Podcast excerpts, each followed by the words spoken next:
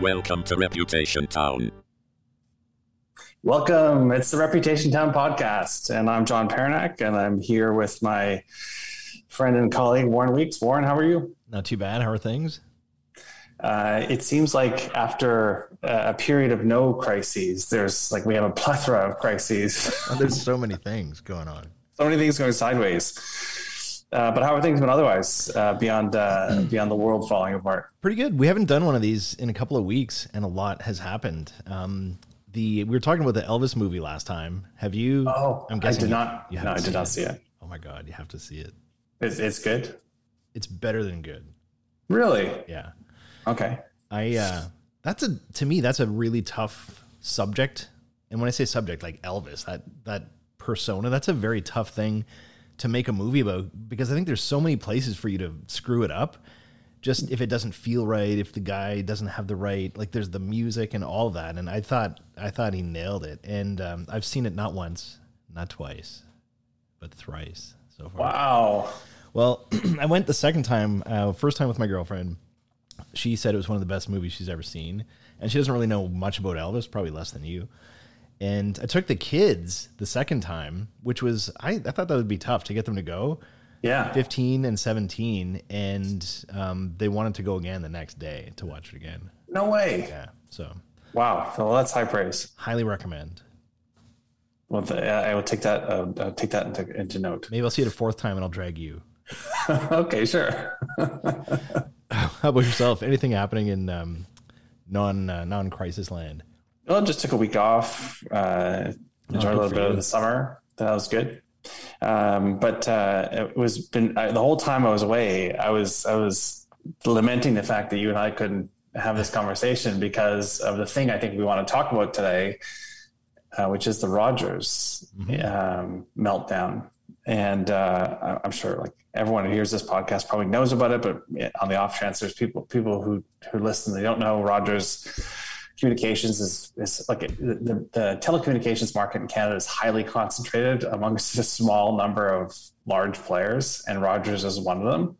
And so Rogers had a major internet out, outage, and uh, given the, the concentration of services, when that happens, when there's an outage, it has a huge impact on everything, not just from you know, can my kids text to their friends, but things like 911 service and you know critical infrastructure uh, impacts. And so that from you know a good part of the week of uh, july 8th was uh, was the topic of discussion. And you know we thought it might be a good uh, use of this podcast to break down that crisis sort of step by step what happened how did the company respond? And you know just give some commentary on what we can maybe may be able to learn from this this kind of exercise. But to just to kick things off warren you know in the you know given the you know 25 plus years experience you have in in crisis stuff um, like how would you rate this crisis in terms of the size or impact on an organization Mm, in terms, you know, and I'm just one person, right? And I'd be interested in your your uh, comments as well. But in terms of the actual crisis itself, the scope of it was massive. Like millions of people, as you mentioned, inconvenienced, and it hit not only like mobile phones. Like I'm on Rogers. I've been with Rogers for I think 25 years or so, and and you know, I didn't switch providers. You know what I mean? Like because it's such a, and then you're just going over to someone who's probably not not that much better. So the scope of it was massive. Millions of people, home internet, cell phones, 911, interact. Like companies like Tim Hortons, for example, couldn't do business. If you're a large business who had your networks on Rogers, you were you're basically toast for for that for that period. So the impact was massive, and then equally the response was, um, you know, I'm already rethinking some of my decks and some of my talks that I'm going to be doing over the next couple of months, and using this almost as the lead because it was so high profile. And as we talk about every time we do one of these podcasts, it it it really it's it's a head scratcher because all of the things that you need to do as a leadership team are they're not only common knowledge, they're free. They're they ask Google, how do you handle a crisis? Timeliness, transparency, tell them what you're doing, apologize. And I still really haven't seen an apology from them. So, um, I, you know, to me, this is going to be one of the bigger um, kind of screw ups. You know, hopefully there was no loss of life or injuries associated with this. Who knows with the whole 911 thing, but it was it was a pretty high profile f up, and their response was really uh, really bad. So that's well, okay. Let's, let's let's dig into it. But you know, just for context, I was trying to think back to anything analogous to this, and you know, the closest thing I could come up with was uh, in terms of technology breakdown was, and this is going to date us, but was the BlackBerry outage, yeah, yeah. Uh, which of course didn't have the same impact because it was again inconvenience people not being able to communicate through their phones, um, but it didn't have the same sort of critical infrastructure impact that this Rogers um, outage had. Well, and also um, Blackberries back in the day, we were using them for email and stuff. But you weren't living your whole life on your phone. No, like there, we have so much of our day to day activities in this device, and to have them, um, and this crisis started like they said it was around two a.m. on Friday morning, and just radio silence from the company for like seven hours. That's well, let's let's start there. Yeah. So so yeah, so the crime this the issue ended up being uh, so so it's described a uh, a maintenance issue gone wrong. Which um, I don't like. For do do you believe that? Not to get con- well, tinfoil hat, but like, do you believe that it was a maintenance issue? I think it is possible. Uh, there, we had a, at one point our company had uh, our servers in a data center. And because that data center improperly patched the, the switches that like control the network traffic in and out, it shut down access to the data center. So I believe that it is definitely something that could happen, but who knows, right? Like this is this is such a such a big deal that it's that's an easy thing to pin it on. But you know, I, I, I don't know if that's actually the full story or not. Mm, okay. But but to your point, the, the, the problem arose. And then it was not until just before 9 a.m. Mm-hmm. Uh, on, on July 8th uh, that Rogers posted a statement. And that statement, I'll just read it quickly. On Twitter, under the Rogers Help handle, they posted We know how important it is for our customers to stay connected. We are aware of the issues currently affecting our networks, and our teams are fully engaged to resolve the issue as soon as possible. We will continue to keep you updated as we have more information to share. So, when you look at this statement, Warren, like what are your thoughts about this as a first response to what was happening? Well, the first thing, and and you know, in in this job, I'm very aware of the fact that there's these two guys on this podcast, kind of poking fun at this company. It, the, the term Monday morning quarterback comes to mind, right? And so there's a little bit of that in here and you know how would we handle it differently and all that kind of stuff so i just want to address that a little bit and like these are human beings and you know they were I, I would assume trying to do their best but we'll we'll try to break it apart. The first thing is the amount of time because i became aware of this in the morning. I looked at my phone and uh, i went out and I, I didn't have any connection. And because you're at home you're on wi-fi but when i went out to grab a coffee there's no connection. And so my first instinct is, oh, did someone hack my phone? Um, is there uh, you know some sort of a, a specified outage and then I started checking I, I, checked the rogers account. No, nothing there. So i'm thinking oh maybe it's just my phone. But then i looked for rogers as a search on twitter and then people are going crazy and it had been since like two in the morning. So to, to go seven hours and i think you know to give them a little bit of to be generous in in this interpretation maybe they were thinking look everybody's asleep. Maybe this thing will be resolved by the time most people wake up. Maybe we don't need to make that big of a deal of it.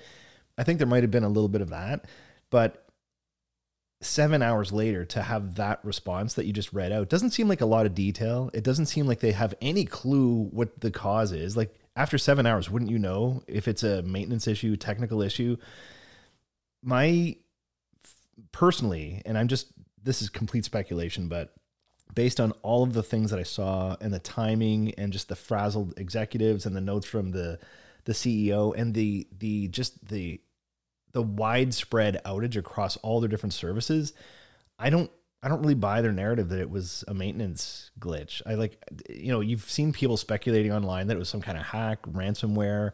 They were taken down and that was the issue and And you know, I don't want to jump ahead too much, but like, why why am I speculating that? First of all, it was it, it's not so much. I'm not an IT expert. It's about the response. The response was slow, and it was kind of anemic, and it was, you know, we're we understand how important it is for you to stay connected. Like that's not what I want to hear right now. Like just when are you going to fix it? When are you going to fix it? Give me a timeline. Apologize.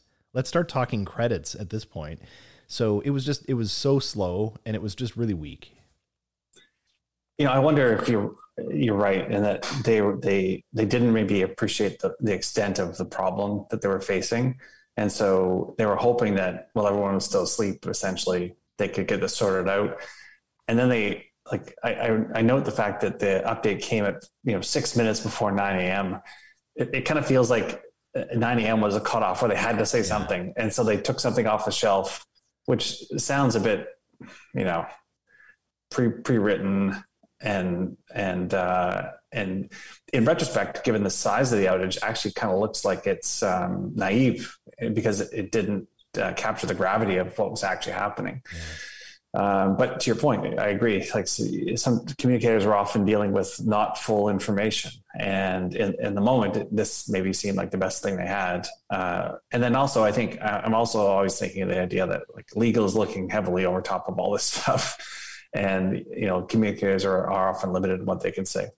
So, but that that took uh, that was really the extent of what Rogers had to say until you know, uh, much later in the day. And so as as the day progressed, the morning progressed, like as you point out, like the cascade of all these impacts kept adding up and adding up, and it became like the full news cycle essentially. Now, you noted and talked about um, uh, in some detail that they did eventually put up a spokesperson uh, to do some interviews. So why don't you so which you know we've often talked about is you know putting a human face in front of something is yeah. important um, so that was that was definitely the right uh, sort of approach to take. But I, I, think it's i think people would benefit to hear some of the analysis you did on on that uh, that appearance. So maybe you can break that down a little bit when they when they stepped out with a spokesperson. Yeah. Well analysis is probably a fancy word for what i did. I, I always joke that people like us, we turn into one of the judges on American Idol when we're watching these things unfold. And so I was really looking throughout the day and, and thankfully and not by design just by accident my home internet provider is another company. So i had internet access that day so i was able to kind of function and work. Um, and you know the, and that's interesting it's an interesting point because half of the rage and fury that you would have seen that day you weren't able to see because those people couldn't use their phones right? So someone sent me like have you seen this interview that this guy did from rogers and I'm like, ooh, let me add it. And I was assuming it's CEO, CIO, CTO, COO, see somebody. And I see this guy, um, and and I don't want to really critique him too much. I like I my first reaction. The guy's name is Kye Prigg. He's from the UK. He's been with Rogers about three years. He's with I think Vodafone before that, and he's a senior VP of like networks, and you know he's a senior VP, but on the technical side and he's sitting there in a black t-shirt and a lanyard around his neck and he look looks like he's not having a fun day obviously like he's trying to fix the issue. And i saw him do two different interviews. And so yes okay we'll give them some points for g- g- having a spokesperson answering some questions. But at, at it kind of stops there the credit because the interviews themselves were terrible. Um, he was providing very little information um, very again anemic answers um, talking about the root cause you know once we get to the root cause. He mentioned that term a lot and that's why that's why i and not to jump around too much but that's why my mind goes to another issue. Like why are you saying root cause? That sounds like a lawyer weaselly phrase implying that there were more than one there's more than one cause right? So um it, it just it, when when you fail to communicate with your audience in an authentic and transparent way, then you leave the the door open for rumor and speculation. So I saw the interviews, two of them. They were five minutes each, and my first reaction was, "Oh my god, I have to like post something and just rip these interviews apart, step by step, like lack of eye contact." Lack of great messaging, no apology. And the second interview, a lawyer actually cut it off. I don't know if you saw the second one, but the reporter starts asking about the monopolization of the Canadian um, telecom industry, and, uh, and someone they said it was a lawyer cut off the interview, and so there's there's just it's a train wreck of of these two interviews, and that my first reaction was to kind of critique them and and rip them apart, and I didn't do it immediately, and I just let it kind of marinade over the the next day or so, and it occurred to me that night, like that's not the real issue. That's not the story. The story is why was it him? Why was he there? And who who's pulling the strings behind the scene? Who's making all the chess moves? And so my my uh, my assessment of it, I did a LinkedIn post, and I've never had anything. You know, we'll send out a post on LinkedIn. You might get like 13 likes, 50 likes, 100 likes is a huge one. And uh, these two posts that I did about this outage had, um, I think, combined 470,000 views and like tons of, of comments and, and, and all sorts of engagement. So it really struck a nerve. But uh, to me, it was who decided that this was going to be the spokesperson. And I, I think that that was one of the weaseliest things that Rogers did in that situation. First of all, there's no reason that guy should have been pulled off his job. Like, this is arguably the most important day of his career in terms of the size of this crisis and his job. And I know he's not the guy with the screwdriver in the little box, and I'm sure that's not how you fix these things, but this was he that's his responsibility. And he was taken off of that to be what I would call a human shield for the company. They put him on TV. And I think the, and I can kind of see the logic. If you're in fight or flight mode, I can see the logic behind that. You take this guy from the tech side. So look, you're not going to be able to ask him any questions about monopolies and anything like that because that's not his role. Uh, I think in in another way, putting a tech guy on on as a as the spokesperson kind of minimizes it from a national telecom crisis to a technical glitch. And and but I think he was set up to fail the whole time. Like I I, I watched that interview and I actually feel bad for that guy. Like this is the ultimate taking one for the team because this guy's got a family and friends and a legacy and, and a resume and everything else. And he was put in a situation where he was clearly not prepared. The interviews are not great, but it was not his fault. And so, who were the, I'm to just say weasels who decided to push him out and put him out front with no proper messaging. I don't think he had the the the um, I don't think he had the green light to give an apology on behalf of the company. Still, really haven't seen one. I've seen a lot of wording that kind of implies that we're really sorry and this is unacceptable, but they've never actually said we, we're sorry. And if you think back to, if you remember all the boardroom bullshit that went on with this company, people compared it to that show Succession all the family stuff and the name calling and the power struggles in the boardroom. Like this is a company that has a broken soul.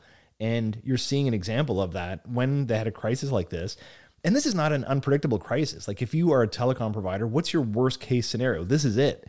So if you're going to do a tabletop exercise or simulation or media interviews, this is the one.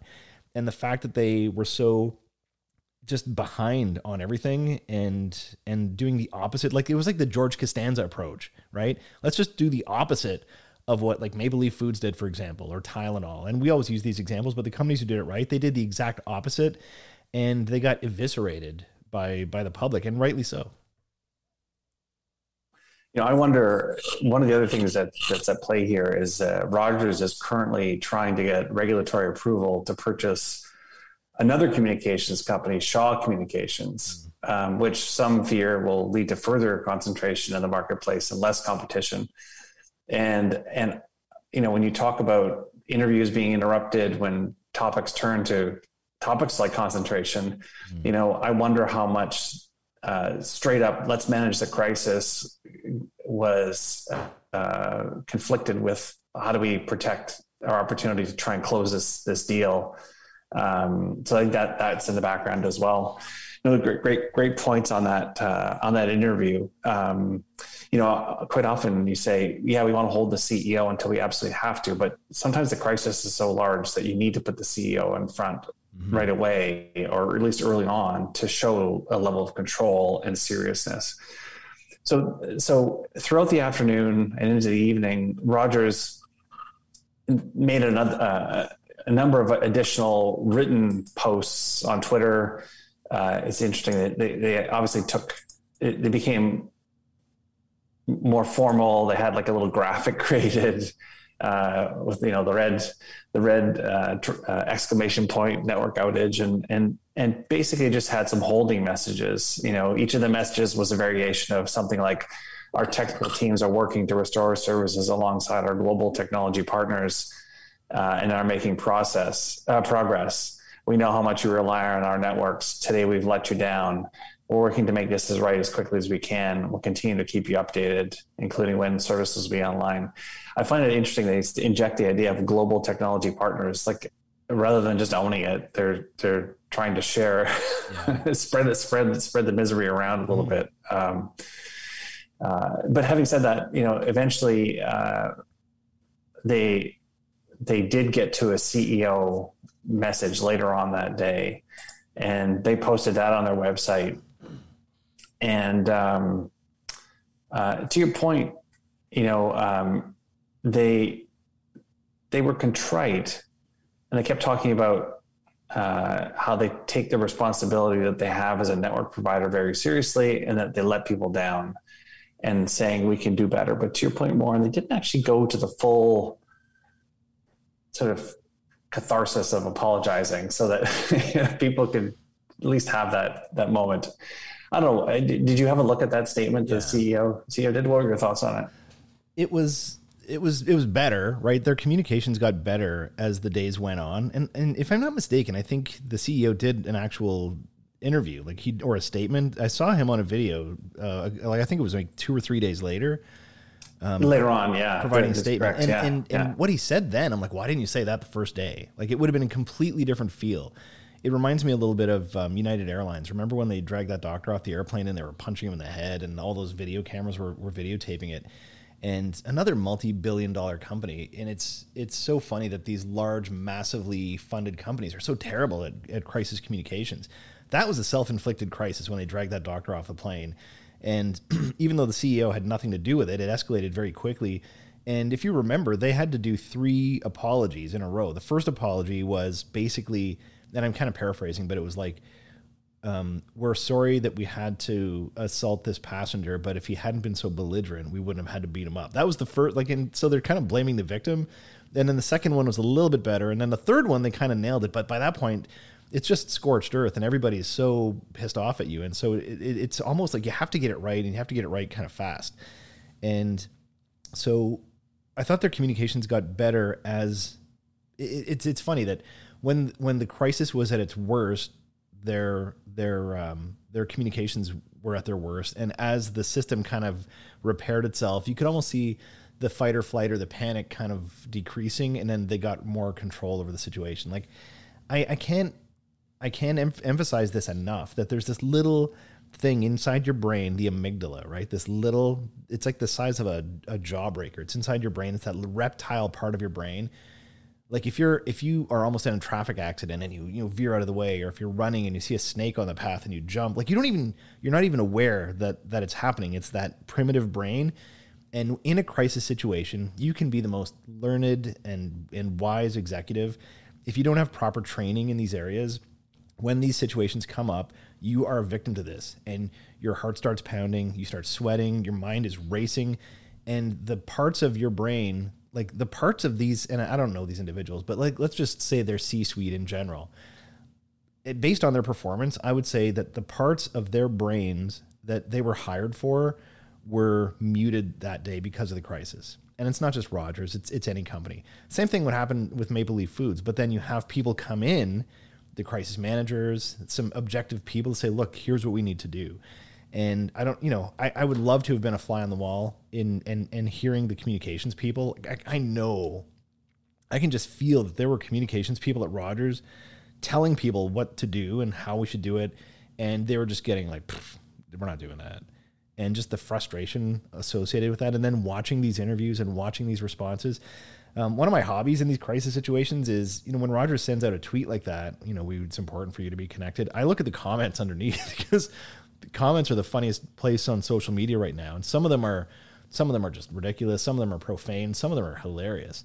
But um, that's how you get a sense of what people's real reaction is. People were really, really, really upset. But at the end of the day, what are you going to do? Like I mentioned, I'm with Rogers. I'm locked in with them. Like the last time I I renewed my contract, they they say, okay, well, here's a little, here's a pair of AirPods. I don't really want this. Well, no, over here is it's a gift for you, and here's a little some iPad kind of thing. I don't want that. Well, no, it's part of the, but you're locked in, and so for me to break that contract would be incredibly expensive. And then again, you're just going to another company that's basically the same, and so.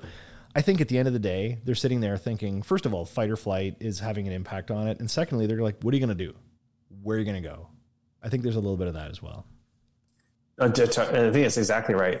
You know, it's interesting. You pointed out earlier in large companies, there's often this particular reticence to to, or it's a predisposition to minimize these situations when they arise.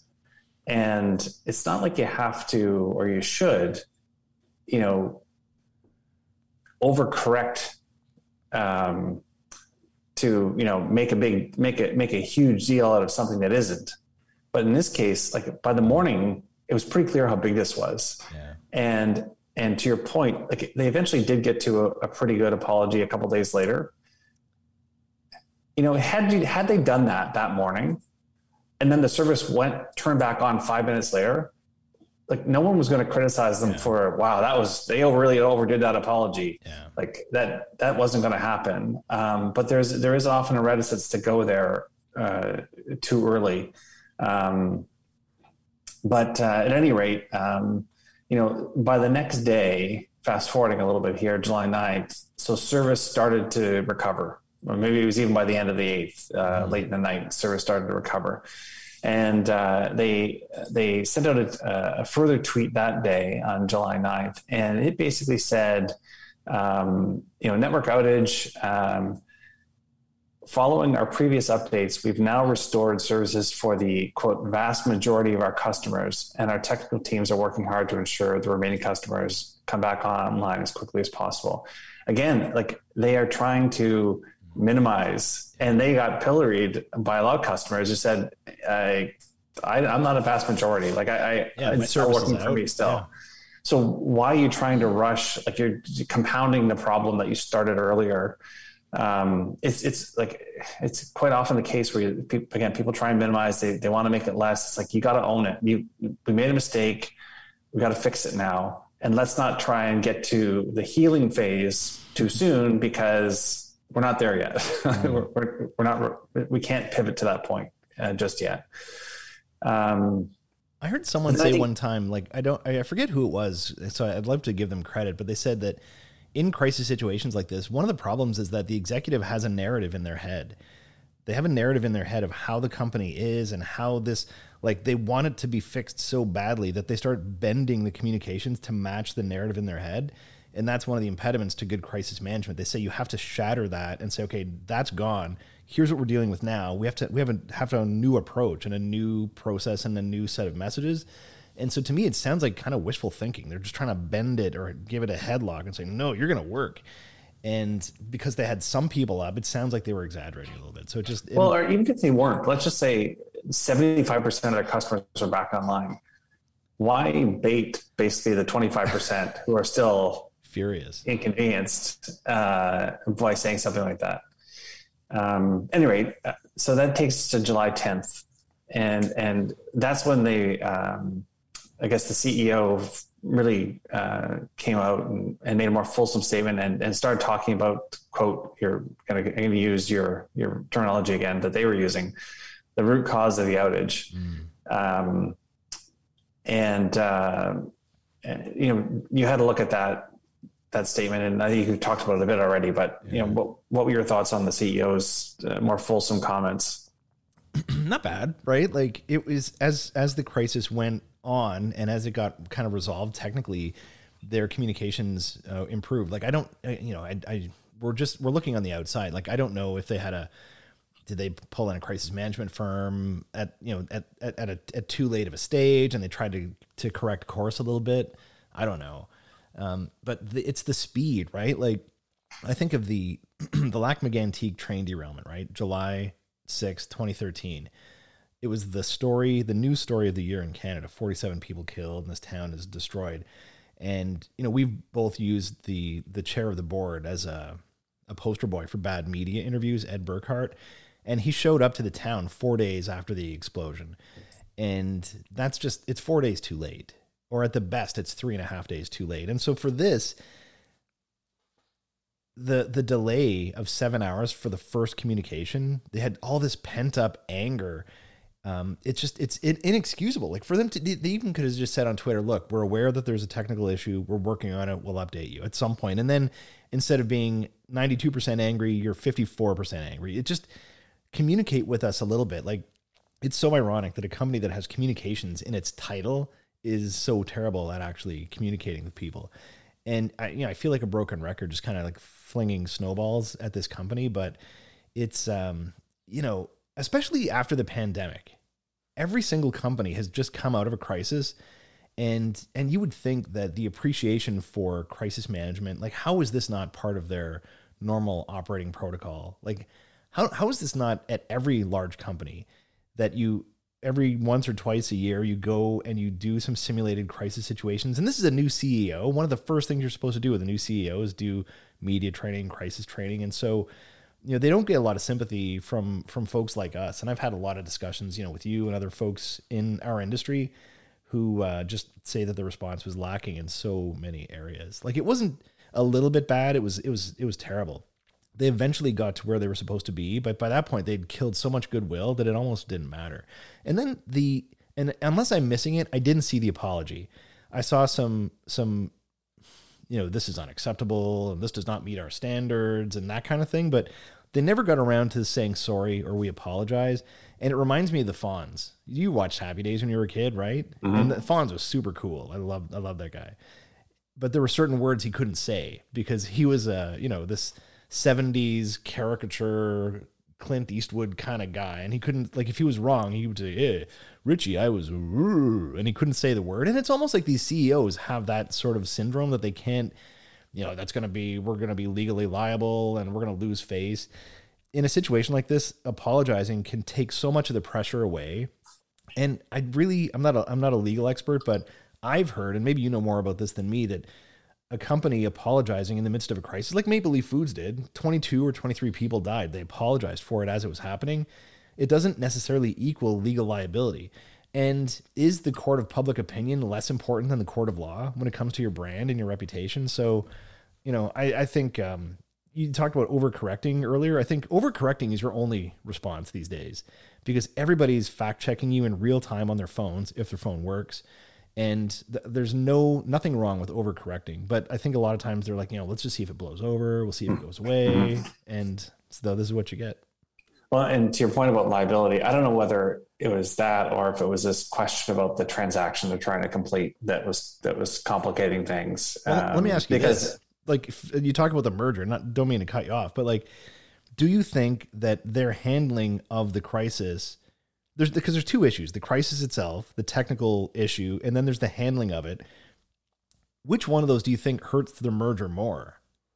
Their the the the technical outage or the bungling of the response? It's a good question. Like ultimately, the the merger approval is a political decision, and so if I'm a politician and I'm you know thinking about whether do I go ahead with allow this to go ahead, um, I think they, they, they have equal uh, and and I would say maybe the handling of it uh, has greater, slightly greater impact now that I think about it, because ultimately that's those are who politicians will hear from are the same people who are inconvenienced by the outage, yeah. And you know, it, you know, pe- do you want to have more of this? it's essentially the, the the, question. Um, ultimately, I, I totally agree with you. They they definitely got to where they needed to be, and you know, they they, they uh, announced a credit for customers, then they increased the credit for customers. You know, maybe they should have been extraordinarily generous in the first case uh, with the credit um, to mm-hmm. so you didn't have to, get, to you, just, you didn't have to increase it. Um, it's you know the, if you, if you if you look like you're being uh, dragged kicking and screaming, like you mentioned the the, the Lag, Lac crisis. That guy was, you know, was pulled there by by horses. Like they, he did not want to go. It was obvious. Uh, and when he got there, he was he certainly comport himself in a way that you'd expect someone like him should. But um, if you're dragged, and I'm not saying Rogers was dragged kicking and screaming, but if you if it appears as if you're you know only doing it because you're being made to it doesn't have the same impact in terms of crisis recovery and so now if you look at what what the way their narrative is is moved it's about they're talking about trust and they talk they they recognize that they've lost trust uh, among customers for sure to your point warren there's so much friction in a, cu- a, customer leaving one provider and going to you know the other one. Yeah. like not, the there's a ton provider, of yeah. choice. Like there is somewhat more choice, but not not a heck of a lot more. Right. It's not an easy effort. Like it's a major undertaking, and so um, uh, you know that's maybe more a comment on the on the sh- uh, state of competition in Canada when it comes to these services. But at any rate, that's where they are now, and and you know this the CEOs followed up with it was an additional you know uh, communication that again is is saying a lot of the right things. I noted today they announced that their chief technical officer is is gone, and they're putting someone new in in that role, which is I guess not unexpected given given the uh, what's what's happened. Um, uh, but, you know, going forward though, like I think obviously the company is turning to reputation recovery now that the crisis is over and and and um, and and they're, they're moving forward. But you know, this is interesting. How do you recover from something like this? How do you how do you rebuild trust? Um, well, I guess it, it brings up a couple points, right? First of all, I don't think you can if you're if you're in in this situation. You're you're you're sort of it's like we don't want to know about our provider. I shouldn't know who it like I should get my phone, it should work all the time or 99.8% of the time and if it's down it should be up pretty soon. I shouldn't know about any of that other stuff. And I know that's that you know, it's a technical marvel that we can do all these things, but the fact that it became such a big news story is so negative. And the level of trust of people in this company and i would say most companies in this world are pretty low.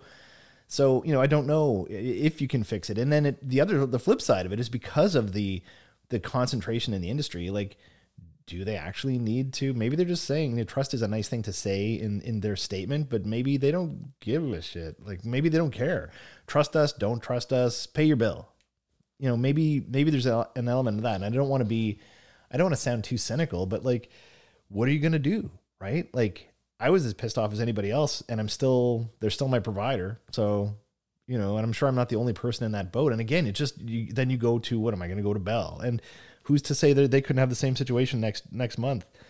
But what's interesting is that uh, I saw someone tweet the other day that he's from the States and he said it's cheaper for him to be in Canada with his US SIM card in his phone than it is to use a Canadian plan. Like our rates are some of the highest in the world. I don't know exactly where we rank, but it's really, really high. Like they have a much better system in the States in terms of affordability. And um, it's almost like a cartel. And so um, that not that we're talking about that today, but it's just one of those other items that I would I would love to see these companies broken up into smaller providers and uh, see those prices come down.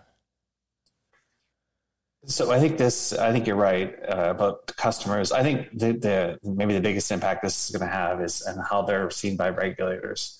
Mm-hmm. And you know, we talked about the transaction, but you know, regulation of telecommunications is a frequently discussed topic in Canada and something that the federal government spends a lot of time on and I have to I have to think this is going to be a major problem for for Rogers with that stakeholder group. What, uh, what do you think is going to happen for the merger? Do you think it's going to be approved or rejected?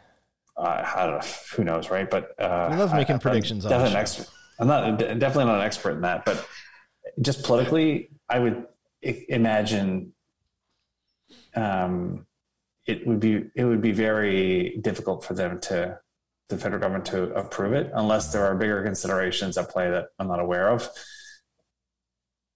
It um, it would, it would certainly leave them with a lot of questions, and maybe maybe you know there's some way that they're going to say, oh, we have uh, some sort of assurances or some sort of you know uh, other um, other features that they they attach onto an approval in order to to make it more palatable. But yeah, it, politically that's a, that's a hard pill to swallow.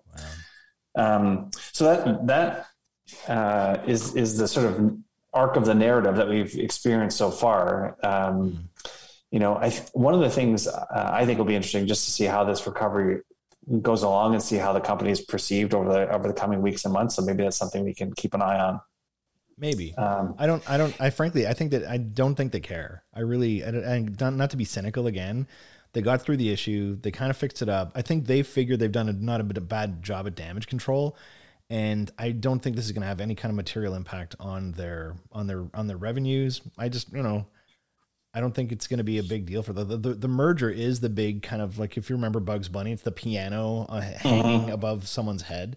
Mm-hmm. I'm going to go out on a on a limb and just say I think the merger is not going to be approved based on on what we've seen, and I think I would you know if, if it is, I don't know, like I'm not a political expert, but I would say that based on what I've seen, um, just the public sentiment and their handling of it, I don't think they've earned the right to have that merger go through. So if they had handled it quickly, transparently. Like bad things can happen, but it's like how you handle it and how you deal with your stakeholders. And apparently, the government was super pissed off to the, to the point where now uh, you've probably seen this that they're trying to have um, something put in place where the major providers would have to be forced to back each other up in the event of an outage like this. So if this were to happen again, Bell's network would take on all of Rogers' customers for the course of the the outage and vice versa. So I can't. I, I did read that, but to me, that was like some. To me, it's just ridiculous, inconceivably. Like how, how would that implement. even how would that even work? Yeah. But the fact yeah. that they're talking about this means that the politicians are taking a lot of heat, and um, you know, it just it's so it's so funny to me that somewhere in that organization is a communications manager who knew the right things to do that day. I'm just speculating here and I'm sure you're right. And told their boss, and their boss told their boss, and their boss told someone with a C in their title, and that person said, "F that, we're not, we're not doing that." And and that's and that's kind of the problem, right? It's um, the higher up you get, the more insulated you get. These folks are making you know multi, multi, multi millions of dollars a year, and when it comes down to crunch time, and they should be the one on TV. They take some technical SVP and they shove them out there and and put him in a position to fail, and that sucks. Well, um, I think you have provided some great uh, analysis, Warren. Um, anything else you want to add before we we wrap this up? I have some, something I want to I want to spring on you. Oh yeah, but well, go ahead. Not not really it, attached to this. I feel like people are probably sick of the story, and you know, unfortunately, we didn't get to talk about it sooner. But we'll have this kind of on the public record. But looking through just Twitter today, we have no shortage of stuff to talk about in our next episode. Like I don't know if you've seen the stuff with the owner of the Edmonton Oilers or yes. the, the, whole the hockey sexual abuse fund. Like just well, so that's that's the thing. hockey I, episode. I want to do a, a, a, breakdown of that because to me that's still a slow moving car accident. Oh yeah. Um, yeah. The fact that Hockey Canada has, uh, just for people who haven't seen it, Hockey Canada has been uh, dealing with um, a crisis, which is basically um, you know the, the, alleged sexual assault of a young woman by was it the under eighteen or the I, I don't I'd have to do some research on U18, it. I think it was like eight, uh, eight individuals. Canada team several years ago, yeah, and uh, and it's had major repercussions and will continue to have major repercussions for that organization. So I think we should do a breakdown of that because I think there's some great lessons from that uh, that that uh, others can learn from as well. We'll do a hockey crisis episode. I like. I love it. I love it. All right. Well, um, great episode, Warren. Let's let's uh, look forward to doing the next one. I agree. We have a lot of other stuff we can talk about. Sounds good, buddy. Talk to you soon. Take care.